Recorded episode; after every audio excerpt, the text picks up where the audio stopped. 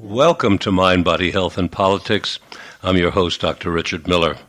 The mission of Mind, Body, Health, and Politics is to expand your consciousness, stimulate your thought, enhance your mental physical health, and encourage community. Encourage community means being with your neighbors, being with your family, being together as the social animals that we are. That's what we mean when we say encourage community. Because after all, that's something that we do have a bit of control about. Being with our friends and neighbors and families and enjoying a piece of life. Good morning, everybody. Thank you for listening today and for joining me. I hope I hope you're well today. I hope the stresses and the strains of everyday life are above you and beyond you and not right on you at this time. You're listening to a program on health and politics, so I assume that health and politics are important topics to you.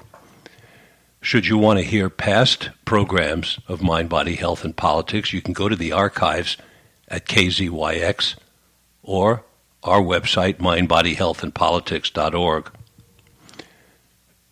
If you want to communicate with us during the program, maybe you'd like to communicate but you don't want people to hear your voice for some reason, you can send an email to dj at kzyx.org. That's dj at kzyx.org. Send an email in.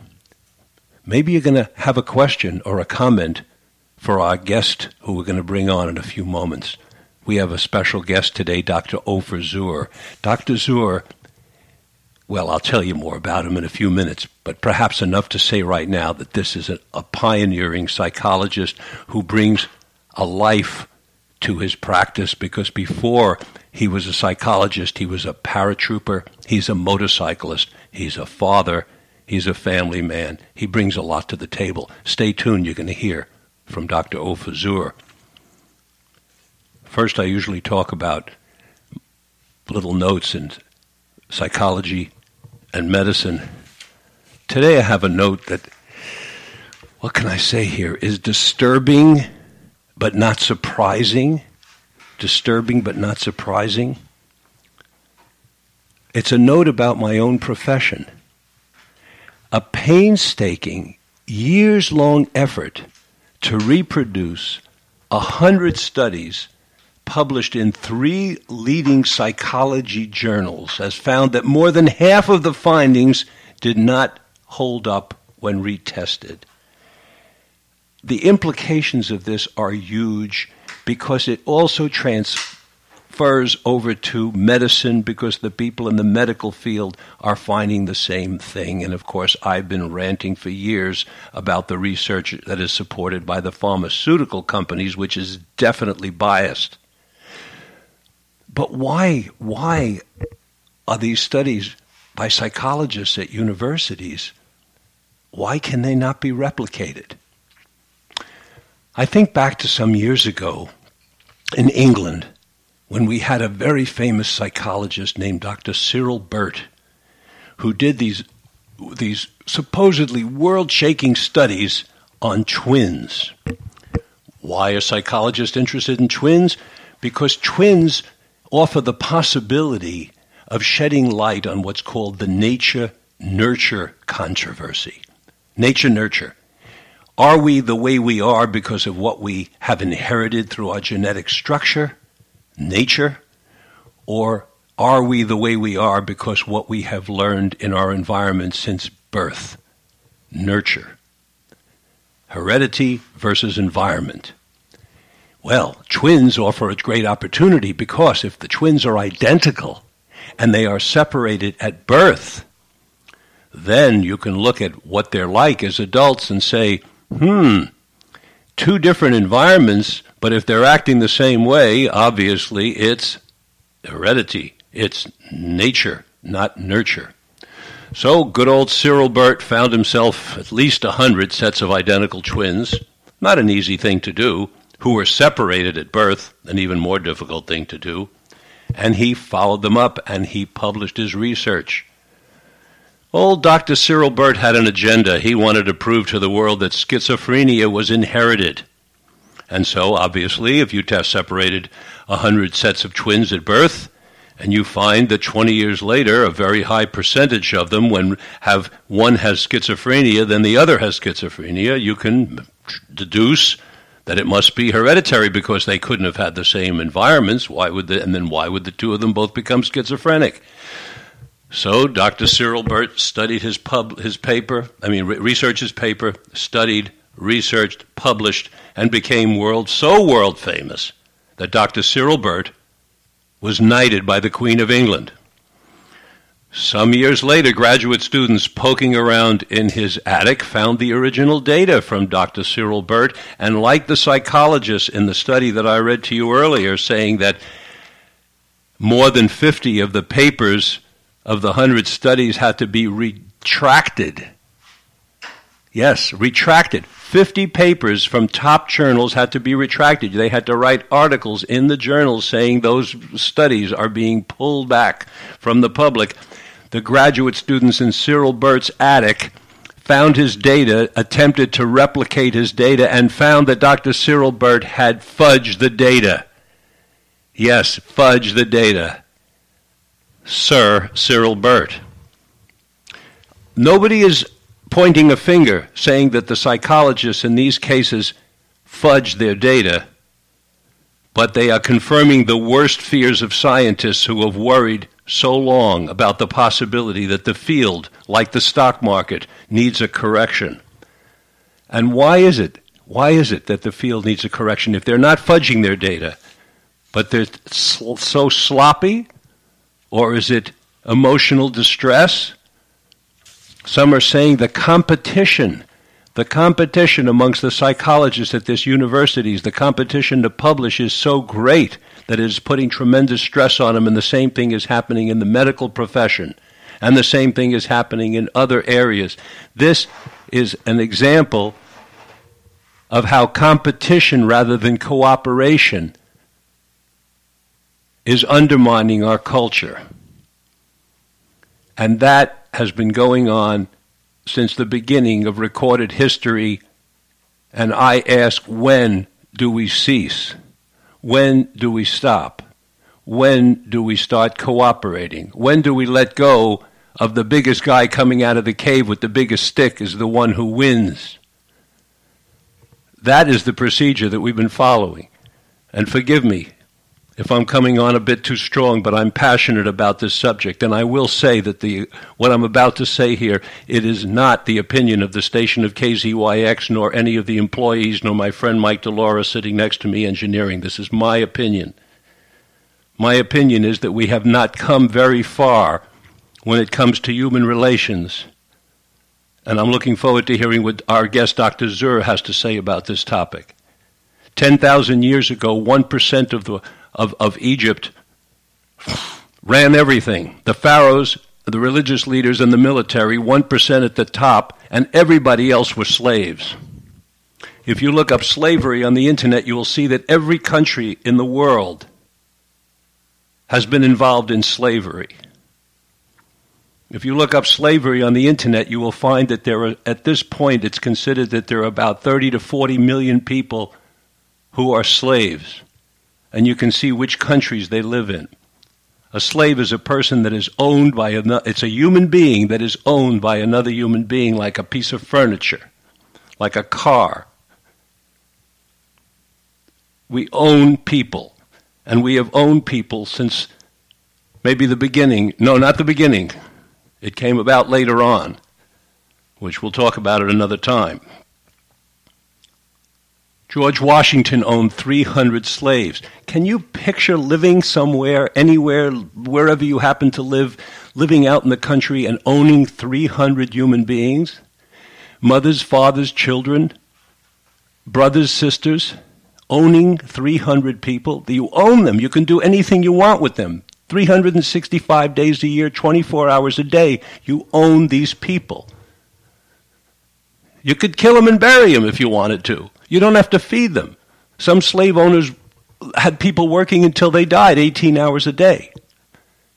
It's my opinion that we have not gotten very much past that, that most of us are still wage slaves, that we're living in a system that we're brainwashed into because we just keep going with a system because we none of us the whole world doesn't take the time to sit back and say hey this is one experiment we're on but do we have to continue it forever?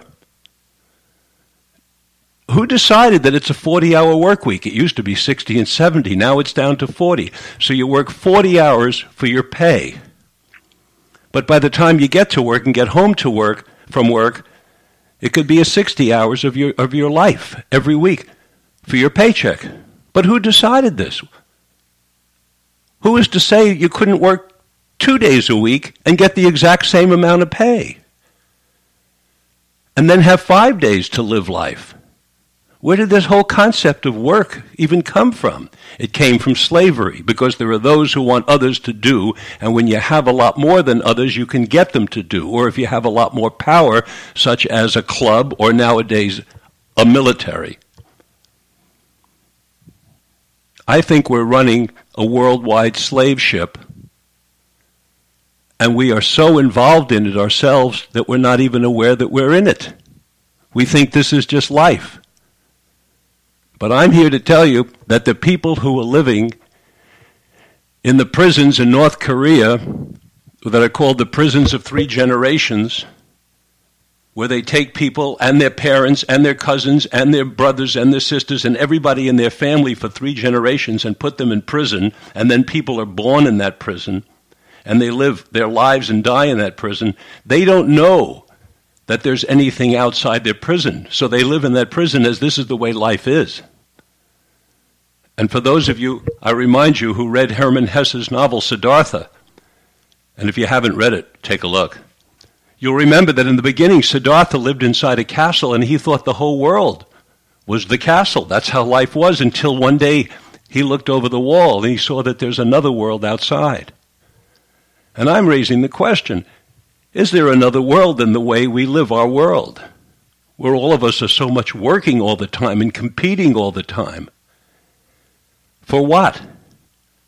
Competing to the point where 100 papers are studied, 100 science papers are studied for years, and 50 of them have to be retracted. And this speaks volumes about what people believe in psychology, my own profession, what we believe in medicine. I hope you see the connection. If it's not clear, let me know. The connection between slavery, competition, walking lockstep through life as if this is the only way to live a life, working 40, 50 hours a week is that, as if that's a given. None of these are givens. These are things that we as human beings are making up. I've got to stop right now and bring on Dr. Ofer Zur. Excuse me for going on so long, perhaps. Dr. Ofer Zur is a licensed psychologist, writer, forensic consultant, and a lecturer. He's a pioneer in the development of an ethical and effective managed care free, again, managed care free psychotherapy. He's a prolific writer and researcher. He's taught for years in the Bay Area and around the country. He's written four books. He's co edited the landmark book, Dual Relationships. We're going to talk about dual relationships. That's when you see a therapist and then you have another relationship with them, maybe socially or maybe at a party. Welcome to Mind, Body, Health, and Politics, Ofer. Oh, thank you. You know, it's so so interesting you brought up the issue of the uh, replicability of the studies and the validity of the studies. And uh, I'll put my two cents in here, if you don't mind. Please. I want to hear everything you have to say, sir. You know, they we need to differentiate. I think the forces that operates in medicine, the way you describe the schizophrenic studies, rather than what we have just right now seen about uh, kind of therapies that help people and stuff like that. In medicine, the major forces are pharmaceutical that you mentioned. Uh, the, the pharmaceutical people kind of almost uh, own the field and uh, the, uh, own what will be published and what will not. So we can uh, look for the dollar sign whenever we see uh, uh, or almost most, if not all, medical research about whether statin drugs or any other drugs, including drugs for schizophrenia and stuff like that. In the field of psychology, we have three different forces than the pharmaceutical that created the havoc and the non-scientific kind of uh, uh, results that you described so accurately. First of all is the issue of tenure. People have the pressure to publish. If you don't publish, you perish. So they have incredible pressure to publish. Good or bad article, just publish. Second one, there is incredible attachment for people in the field of psychology to their own theory, whether it's psychoanalytic or or psychodynamic or behavioral therapy, and people tend to view the world from that point of view, and that skewed the research and make it less applicable and less replicable. The other one is something that you have also alluded in many of your programs that psychology is not really only a science. We do have some research or hard kind of data, but it's an art.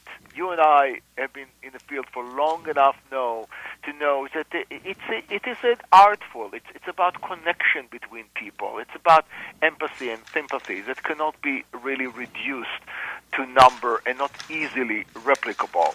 The best therapists in the world were not wedded to certain orientation, whether Perls or or Yalom or uh, uh, Freud or Jung, the, all, the one thing they didn't have in common is theoretical orientation, but they were capable of connecting with people in a certain way. And this is something very hard to replicate and very hard to quantify. So I think what happened in medicine, we, we can that the, the research is so flawed. It had to do with pharmaceutical pressure, and uh, in psychology, it has to do with the three factor that I described. Uh, so we are not in a science. We need to come to terms with that. We are in science as well as it is an art that you and I have been practicing for so long. The um, the three things again that uh, that Ofer just mentioned that he thinks are, are biasing psychological research. One, publisher perish on the on the art of the, the scientists themselves. They've got a pressure to publish. Two is that they have an agenda that they're pushing, so they're not being scientists, they're being uh, salespeople. And the third is uh, so important that uh, psychology and psychotherapy is, is as much or more an art than it is a science. Uh, these are ve- very well elaborated here Ofer. Uh, on this one that uh, you're talking about science versus art and the importance of connecting, you know, Consumer Reports did a, a, study a few years ago that totally validate what you just said, where they, they said the most important thing in psychotherapy is goodness of fit. They called it goodness of fit between the client or patient and the therapist. And that's what you're talking about. You heard me mention in the introduction something called dual relationships. Uh, I mentioned about your book, your famous book on dual relationships. Please explain to the listeners in a way we can all understand what is meant by dual relationships and why is it why is it important in, in their lives, the listeners' lives, and particularly people in small towns.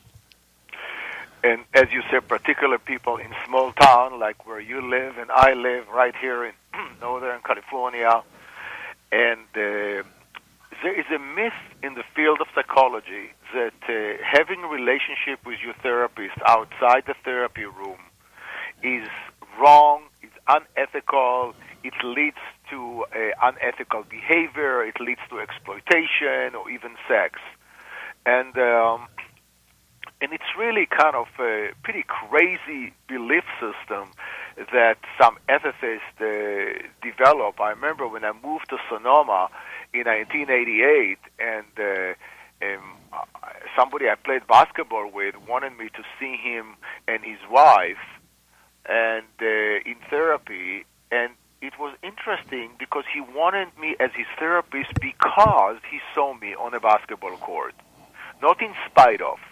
Because we have relationship outside the therapy room, he knew me as a real person. He saw how I treat my children. He saw how I treat my dogs. He he saw how I treat to bad calls from the ref, and he saw me losing my temper. He saw me as a real person, and that led to him to want to see me in therapy. But therapists created a mythology that we should not have any other relationship other than therapy. It's not true for uh, many physicians. It's not true for our accountants. It's not true for our radio hosts. But somehow in therapy, we, we created this bubble that uh, people can do not know us and then get to idealize us. So I I was uh, among the people who tried to kind of uh, burst this myth and uh, and talk about that sometimes in rural communities it's not only unavoidable that you have real other relationship with your therapist it's actually how small community thrive and survive is by interrelationship interreliance on each other in many ways so I see my clients here in Sebastopol in the farmer markets. I see them uh, with my kids' school, and they get to know me as a whole person. So I spent the last 15 years kind of debunking the myth, helping the, ch- the code of ethics uh, to change. So they are now all of them saying that not all dual relationships are unethical. But still, when therapists go to training, they often get kind of uh, this mythology that you should never have dual relationship with your clients. It's not, it's not possible in small town, and it's not only not desirable either because how this is how small towns thrive on interrelationship, on complex relationship with each other that we have in a small town, and we're not only neighbors, but we have some neighbors, and we also eh, a, a eh, barter eh, a product, and whether it's an artist or is, is a farmer. We do bartering, which is a healthy part of small town. We rely on each other in many ways in order to thrive in small communities.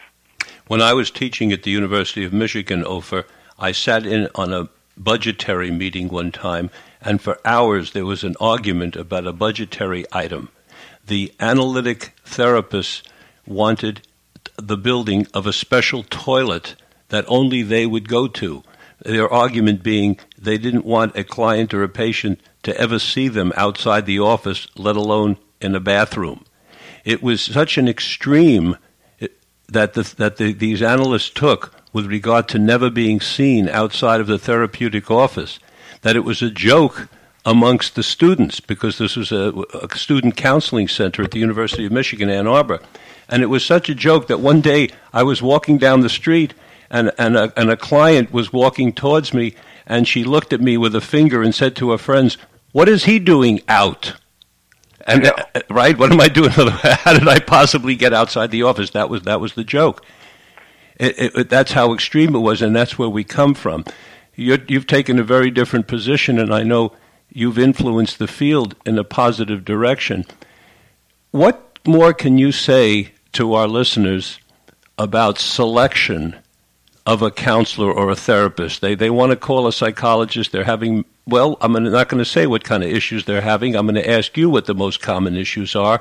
But first, let's talk about what kind of advice you would give with regard to selection you in it, it's a very good question, and selecting a therapist, it, you need to be able to interview him or her. So if you're dealing with the most common issues of depression, anxiety, parenting, uh, trauma, you ask the therapist questions that matters to you. H- have you dealt with people in depression? What is your view of depression? Is it existential? Is it spiritual based? Is it uh, is it existential? I mean, is it part of our existence, or do you think it has to do with my relationship to God? Ask your therapist questions that matters to you about who he is or she is. You can ask him, "Do you believe in God?" If this is, matters to you. If you can ask him, "What is your view of uh, community?" You can ask him, what is your view of GMOs? You can ask questions that matters to you that you will be able to trust your healer. You will be able to trust your soul healer. And if the therapist, if you are a bisexual or LGBT, you will want to ask him about the sexual orientation. And it may, maybe doesn't matter what the sexual orientation, but the, what matters more is can they talk about the sexual orientation without feeling defensive. So uh, ask questions that matters to you. If the therapist is hiding behind the facade of the PhD or MFT or LCSW and answer you with a question like, why would you like to know that? Uh, try to ask again, and if you don't get an answer, it may not be your person. You need to be able to get a sense that this person is trustworthy and you know their value you know what you know about them, what you think is important for you to know about them. If they're hiding behind the facade, the professional facade, and do not answer the questions, uh, that's not maybe the person for you. Another way to look to find more information about your therapist at this day and age is, of course, to Google them. Uh, you Google them and you find all kind of information about them online. Of course, we know that if you go to Yelp or other sites like that, you may get some negative evaluation, which is okay. I don't always, or not all my clients like what I do or what I say, and sometimes they may go online and write negative review, which is fine. So having some negative reviews are also part of kind of uh, the mix of information that you get. So going online and finding information about your therapist is another way to uh, to explore is he or she are the right person for you. And then when you meet with them, uh, you just get a sense: do, does this person listen? Does this person hear me? Does this person try to figure out where is where are my struggles? Whether it's my children or with God or with uh, substance abuse or substance use? Uh, do they respect my choice of substances? And uh, so, do you feel judged, or do you feel that this person is uh, open and ready to inquire about who you are?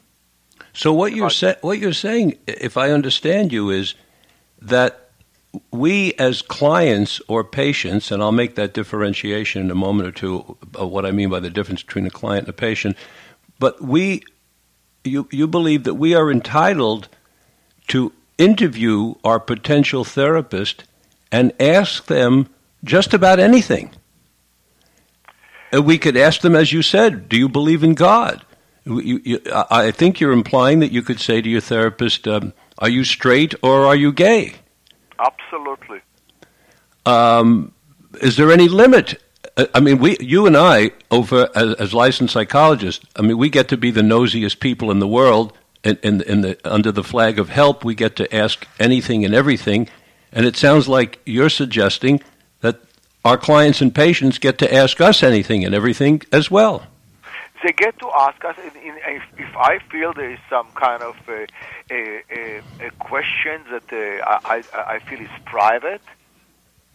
Uh, I'm, al- I'm entitled to my privacy, and uh, that will be up to the client to decide whether me kind of not responding to some questions uh, is something that uh, will be a barrier or not. I think that uh, uh, the same way that clients do not need to tell us everything. They're, they're entitled to have their own kind of uh, a set of uh, pri- privacy around them. We all are entitled. Uh, the things that I share with you in the interview, and uh, I may not share with you what I share with uh, my son, uh, 20 years old, this morning around breakfast, or with my wife, or my best friend so, uh, or we have this Israeli Anonymous meeting on Fridays, and I, I share things that I won't share in other situations. So, uh, sometimes therapists are entitled not to answer, but then uh, I can say respectfully, explain why I don't want to answer. Yes, so the person is listening and getting a feel for how you're, whether you're hiding or whether you're being straightforward, basically, whether you're being authentic. Exactly. Exactly. And authenticity does not mean I need to reveal anything to any, everybody, because like everybody else, I have kind of uh, the circle of intimacy that some people within the circle of intimacy will hear, or, or different people. As I say, kind of we talk about kind of uh, we have this Israeli anonymous every Friday. We're meeting at one o'clock in a Palestinian restaurant here in Sebastopol, and uh, we're in recovery kind of group and uh, we we share things that not I, I will not necessarily share with my wife. I remember Virginia Satir saying to me, "Richard, feel everything you say, but you don't have to say everything you feel." Beautiful, beautiful. You and, uh, but uh, but I have to respect a client to ask a question is is legitimate, and I'll respectfully explain why I choose may choose not to answer it, but already by me respectfully responding, the client get a sense that I'm not just putting myself away from uh, him, but I have a good legitimate reason, and I even model to the client that it is okay to have a, a circle of intimacy around me that I, I'm choosing when and how and to whom to share what. So this could be even a modeling experience, authentic modeling experience. We're here on Mind, Body, Health, and Politics. I'm your host, Dr. Richard Miller. Our distinguished guest today is Dr. Ofer Zur. He's a licensed psychologist, a writer, forensic consultant, and a lecturer all around the United States. It's our privilege to have him here today. Ofer, you mentioned four things that people typically come in to uh, see a psychologist for depression, anxiety, relationships, and trauma. I'm sure there are others, but those are the first four that you mentioned. How does a person know when what they're experiencing is, quote, like over the line from just how you this is life. You you got to deal with it. It's and uh, this is just how it is. And you wake up and you're in a mood and then you won't be in a mood. Or you're anxious and scared but then you won't be and you have some tools. How do you know how does a person know when it's time to get that professional help? Because in medicine it's much more obvious you know. I mean if your tooth is aching you know you go to the dentist and if blood's coming out or you've got pain in your side and the pain keeps going you, you get you go, you go and get medical help. But with psychological stuff Give us some help here. How does a person know when it's time and not waiting too long when it's time to make that call? I think that uh, it will be important for a person to see whether this, this what they struggle with does it, in, does it interfere with their life, interfere with the capacity to connect with people, to connect with God, to connect with nature, to connect with the life of the spirit. And even when you go to a therapist, the therapist may normalize your experience. So you have an existential anxiety about meaning. And, and let's say you are not a religious person and you find life kind of being meaningless. And the therapist may be able to tell you this is an existential issue, that means it's part of our existence, and this kind of suffering is is normal. This kind of suffering means that you care. This kind of suffering means that you are doubling with issues, existential issues that are not being going to be resolved very easy. So you need to to look for meaning, not because you are broken. So I don't like the analogy for medicine for the toothache because toothache has to be fixed many times people come to me with existential issues that do not need to be fixed, not just need to be clarified and attended to. So if somebody has sense of meaninglessness, the person is not broken. The person just need a guide, not necessarily a doctor to fix him or her, but need some kind of guidance in how to find and to search for meaning in his or her life most of the people that I see are not broken. Most of the people that I see do not have any mental diagnosis. Almost all the people I see are struggling with life issues, whether again depression, anxiety, uh, uh, issues of parenting, end of life issues, So I deal with issues that do not fall under any kind of diagnostic category of the DSM or, or the ICDs, the diagnostic manuals that uh, so many people use. They are dealing with life issues, primarily uh, issues of meaning and spirituality and relationship. And they experience it maybe as depression, they may experience it as anxiety, but it's really a normal part of being a human being on the planet in this day and age with the pressures that you discussed earlier on at the beginning of the program, economic pressures and uh, communal pressures, isolation in many communities, in many for many people, especially in the Western world, etc. So I see people not because they are broken, just because they are striving to live more meaningfully and closer to the life of the spirit. I drive down the street and I see when I see a teenager, not necessarily an adult as much, but when I see a teenager or a person in their early 20s walking down the street homeless, I start to cry. Sometimes I cry so much that I have to pull the car over and compose myself. Yeah. Is this an abnormal reaction? Is this a normal reaction? It's not interfering with my day after I drive away.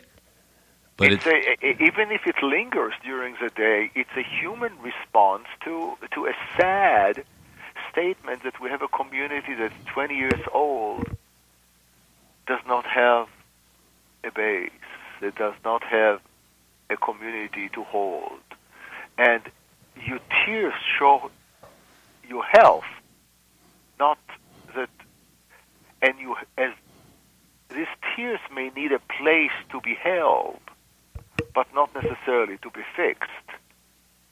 That's a nice distinction, though, for a place to be held, not necessarily fixed. It bewilders me at times. And how, I'll cry how, how, if you come to me to my practice with it. I'll cry with you probably. Right now, I have some tears in my eyes as you describe it. So we'll sit in my room, both of us, with tears, and that can be healing for you and for me. It bewilders me, Ofer, how one person can drive in a in a platinum, literally a platinum Mercedes. I saw one of the Arab sheiks in a platinum Mercedes, and I walk. I can walk down the street and see a starving nineteen-year-old. It bewilders me what uh, how how this how the, all of us do not feel the same sense of of responsibility for all of us. It's it's and a, this bewilderment is is a strength. It's not not to be fixed. The last thing in the world I would like to take away our capacity to feel this deep compassion, but sometimes to feel this compassion with another person, where we both shed these tears of sorrow and social outrage at the same time that we that we may feel, then you feel it normalize. And it has a different sense to it because it's it, it, now it's healthy response. And even if it interferes with your day, it may be still a healthy, as it ought to interfere with your day. I hope neither you nor I, if we see that, we don't forget about it. It may linger with us. It may come into lunch conversation uh, with a colleague or with a fa- with my wife, or it will come into perhaps uh, the next walk with a friend in the afternoon in here in Sebastopol. So if, if it affects me, it should affect me.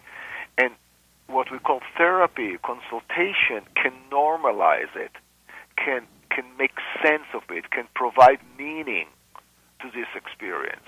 Let's switch rather than pathologizing and give uh-huh. you a pill so you won't feel it anymore. Yeah, yeah, yeah. Yeah. I, I, I remember a patient one time poignantly saying to me that, that she, she had anxiety and she went to a doctor and he gave, wanted to give her a pill for it. And she, she looked at me and she said, The pill would take away any opportunity I have of learning. Beautiful. Let's talk about. You know, uh, I have a cartoon here in my office and it's and you see the cow sitting on the on the psychoanalyst couch, and uh, she's being analyzed, and she tells the analyst, "Doctor, I am not sick. The herd is sick." you, you mentioned cow, and I'm laughing because somebody somebody gave us a thousand pound steer as a present uh, that, that was raised as a Labrador Retriever. So uh, we, we have a, in our yard we have a thousand pound Labrador Retriever. I'm getting I'm getting a little uh, message here so from uh, Michael. So let's read it. What do you have there, Michael? We have a message from uh, someone here saying, perhaps the Buddha said, pain is inevitable, suffering is optional. Is suffering normal, and when should one be done with therapy? And he says, by the way, I just received the Woody Allen Longevity in Counseling Award. That's good. Yeah. Did you hear the question, Ofer? Yeah. Uh, I think that uh, if you look at therapy as supporting your life with your existential, re- relational, and spiritual uh, need, uh, it's uh, you may want to use it at kind of coming and going into therapy or things like therapy, whether a group of friends can be therapeutic, uh, the the priest, the the yoga teacher so we can get this therapeutic support in many ways, not only from a therapist.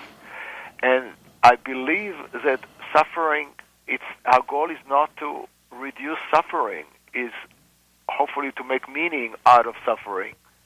I, I mean, I don't want to stop being sensitive to the 20 years old homeless or to what happened right now all over the world with platinum drive cars and whatever other injustices we see. I don't want to stop my capacity to suffer uh, because it's my capacity, it's my calibration uh, to to issues of justice, to issues of fairness. To so the goal is not to be without suffering, but to make meaning out of suffering, and then we want we want to be able to have similar way of experiencing joy. So when suffering is overtaking everything for a long period and we are not able to feeling joy, perhaps we are not in a balance. And this is something we would like to seek, that we are able to feel joy as well as the sadness and despair. We can embrace death in a in a good open way, not as a failure, not in a medical way. But it doesn't mean that it sometimes we won't fall into despair. So kind of the fluidity is what's important, not necessarily kind of. Uh, and we're not done with that. I think we kind of we continue to to ask these questions, to develop sensitivities, and to attend to different stages of life in a different way. So our growth doesn't stop, but it's not only therapy can attend to these issues mm-hmm. of, of mm-hmm. meaning and spirit. Mm-hmm. We've got a call here, Ofer. We're going to take a call. Uh, hi, welcome to Mind, Body, Health, and Politics. You're on the air. Yeah, hi, Richard uh, and Ofer. This is Jay Holden in Lakeport, local psychologist. Um, hi, Jay. Hi, Ofer. I was real pleased to see you down in Sebastopol a couple of weeks ago. You did a presentation on shrinks in cinema. Yeah. That, uh, I thought was quite fascinating. Um, and and Richard, I'm so pleased to find this uh, program and what you're doing. Um, you know, psyche from psychology uh, means soul, the study of the soul. What I found, and I think you guys did too in graduate school, is they taught us that psychology was the science of behavior. I am so thrilled to hear a program this long and not hear the word behavior brought up. Um, it's just, uh, and you're talking about the soul. You're talking about the really what I always felt were the important things in our field. Um, so, um, my thanks to you for your enlightening and progressive show here.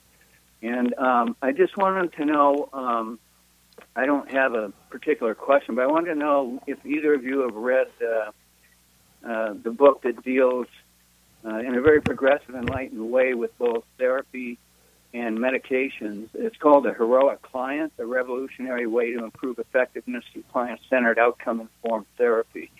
Um, have either of you read that? Uh, no, I haven't, Jay. I haven't read it, and I'd be happy Oh. if you'd send me the uh, a link to it, an email. But- I would highly recommend. Good, but don't go. But please. Jay, don't hang up. Please, I'd while I have two psychologists on the phone, I, I'm going to take it. I. I've got both of you on the phone. I'm going to take advantage of the situation, and I'm going to pose a question to both of you. Relationships. How does a wife, mostly it's the wives who make the first step, or a husband, because sometimes the husbands do, how do a wife or a husband know when what they're going through, let's say in early marriage, first couple, what is an early marriage? I'll ask you that. How many years is still considered an early part of the marriage? And how does a young, or not a young, take away young, how does a couple of any age, because I got married at 72 recently, um, how, does a, how does a couple know when it's time to make that call to a professional or whether th- what they're going through is just this is part of living with another person under the roof and you got to deal with it. I'm going to say that I'm not qualified to answer this. I'm a single man. I'm going to turn this over to Ofer. What an honest there's an honest therapist. What, that's terrific, Jay. Thank you.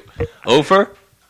That, that's a great answer, by the way. That ties to kind of uh, sometimes if you ask your therapist question, and sometimes he'll say, "I don't know the answer for that." That will increase my trust in this therapist that uh, they can say, "I don't know." So uh, I think when you are you you have the same fight again and again, and you have lingering thoughts uh, again and again that interrupt with the flow of love when you fall into patterns that interfere with your life and it's not just fleeing phase in therapy so just the first uh, uh, few months after the baby was born or but it goes now for a year and a half later or uh, it's like uh, uh, whatever the stage of life the empty nest and it kind of whenever things are kind of uh, uh, start being repetitive and uh, sometimes toxic to the relationship. You have a resentment that doesn't go away. It's a time to seek a rabbi, a priest, or a therapist, uh, not because you are broken, just because you need a facilitation. You need somebody to help you kind of uh, not get stuck. So when you feel like it has been repetitive and stuck, it's a time to uh, to seek some support whether from a, a friend, from online uh, therapist in Kathmandu, whatever it is, from a local therapist. Uh, so it's a time to do uh, something about it when is a sense of stuckness and repetition. You have the same fight again and again. You can say what she said, and she can say what you said. This is this is a time kind of to seek uh, su- support. Not again because you are broken, just because you need some facilitation. Would you make the same uh, comment about the other um, the other modalities, uh, the other conditions that you describe, uh, anxiety and depression? Take the same tack that when you feel like you're in a in a repetitive pattern with the de- depression or anxiety, that's the time to make the call. Absolutely. When you kind of feel, uh, you know, somebody and you feel very sad, and you and you kind of you are in a normal grief, and it can take a while. But if you feel that kind of uh, that the grief uh, doesn't doesn't provide you with more meaning, and the grief really kind of you, you are stuck in a grief.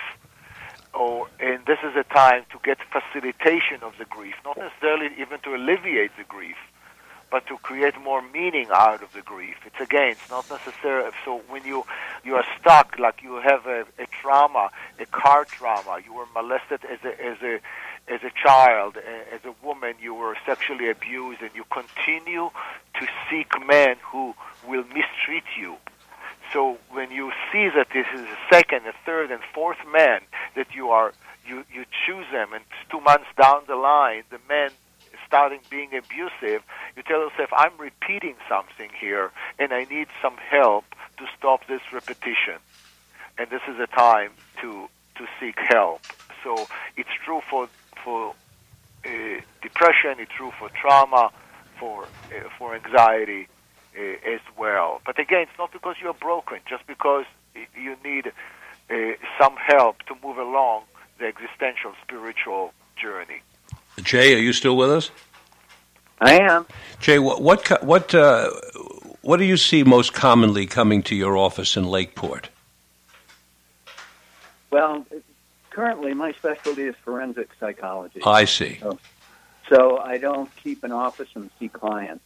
Um, it's a whole other area of That's right. that uh, I'd be happy to discuss with you sometime because it's a pretty interesting uh, uh, area. But uh, Just when I did when I did uh, when I did do client work, it was those very issues that Ofer's mentioned. Yeah. Uh, trauma, anxiety, depression. These are Yeah. kind of the diseases of our age. right. By the way, for our listeners, Dr. Holden saying he's a forensic psychologist means he's involved with legal issues, legal and, and, and court issues.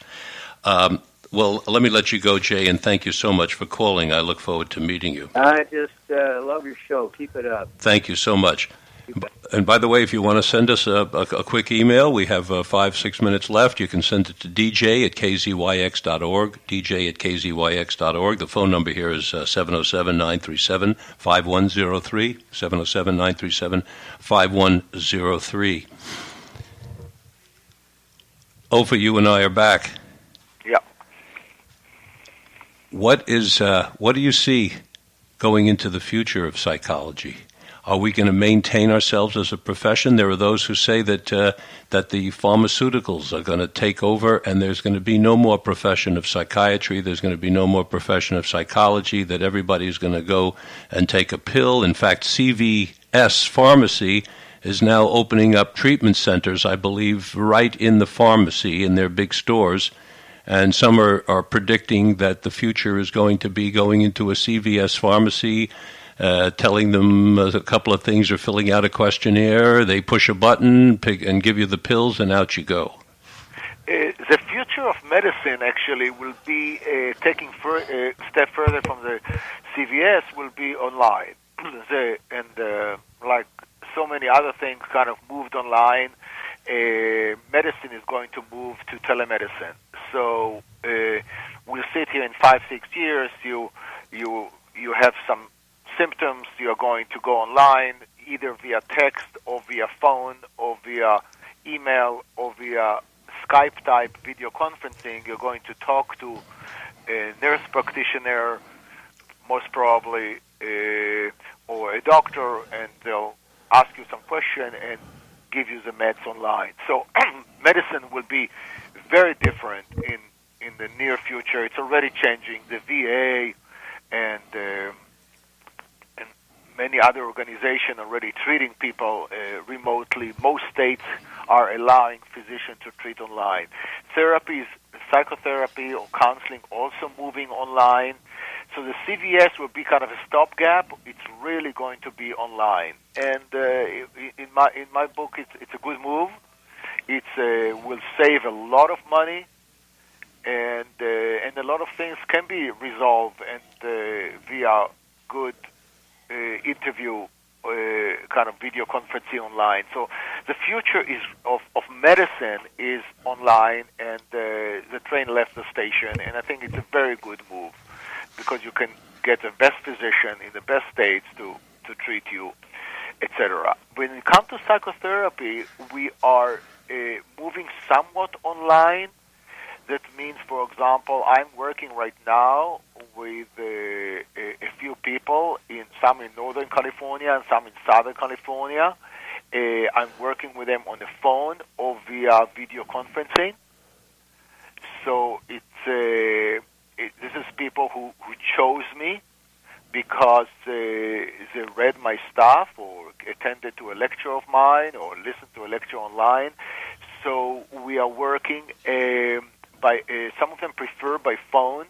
It's interesting when we work by phone. I, I write notes, they write notes, and it's highly effective. They don't need to deal with uh, tracking my responses to what they say. It's a little bit going back to psychoanalysis when the client cannot see the uh, the therapy so they can focus on their own internal process back to kind of original psychoanalytic kind of uh, uh, way in a kind of in interesting way. So psychotherapy will be moving online. Now, uh, back to your question. Yeah, we by the way, we've got 2 minutes, so we've got to wrap okay, it up. Okay, back to back to One your minute. question about does it does psychotherapy is going to be reduced to medication?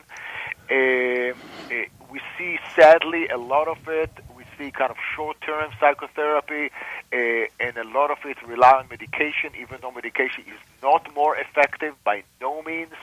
That, uh, but supposedly it's shorter and cheaper. It's not cheaper actually. So we, we're going to have a tension. We have some people who will do what you and I described, soulful psychotherapy, and then we'll have the medic- me- medicalization of our field, which is very sad because knock out somebody anxiety or depression may not be the best way because the anxiety depression can help you seek meaning. That's a perfect place to stop. Thank you so much, Dr. Ofer Zur. It's been a privilege. I've loved working with you today, and I look forward to working with you in the future. Yeah, anytime, Richard. You have a fantastic show. Thank you. And thank you all for listening to today's program on Mind, Body, Health, and Politics, which is made possible by our KZYX staff and our in studio engineer, my dear friend Mike Delora. Please join us again in exactly two weeks at 9 a.m. Pacific Daylight Time. And until then, this is Dr. Richard Miller reminding you that good health is worth fighting for, and it's essential for life, liberty, and the pursuit of happiness.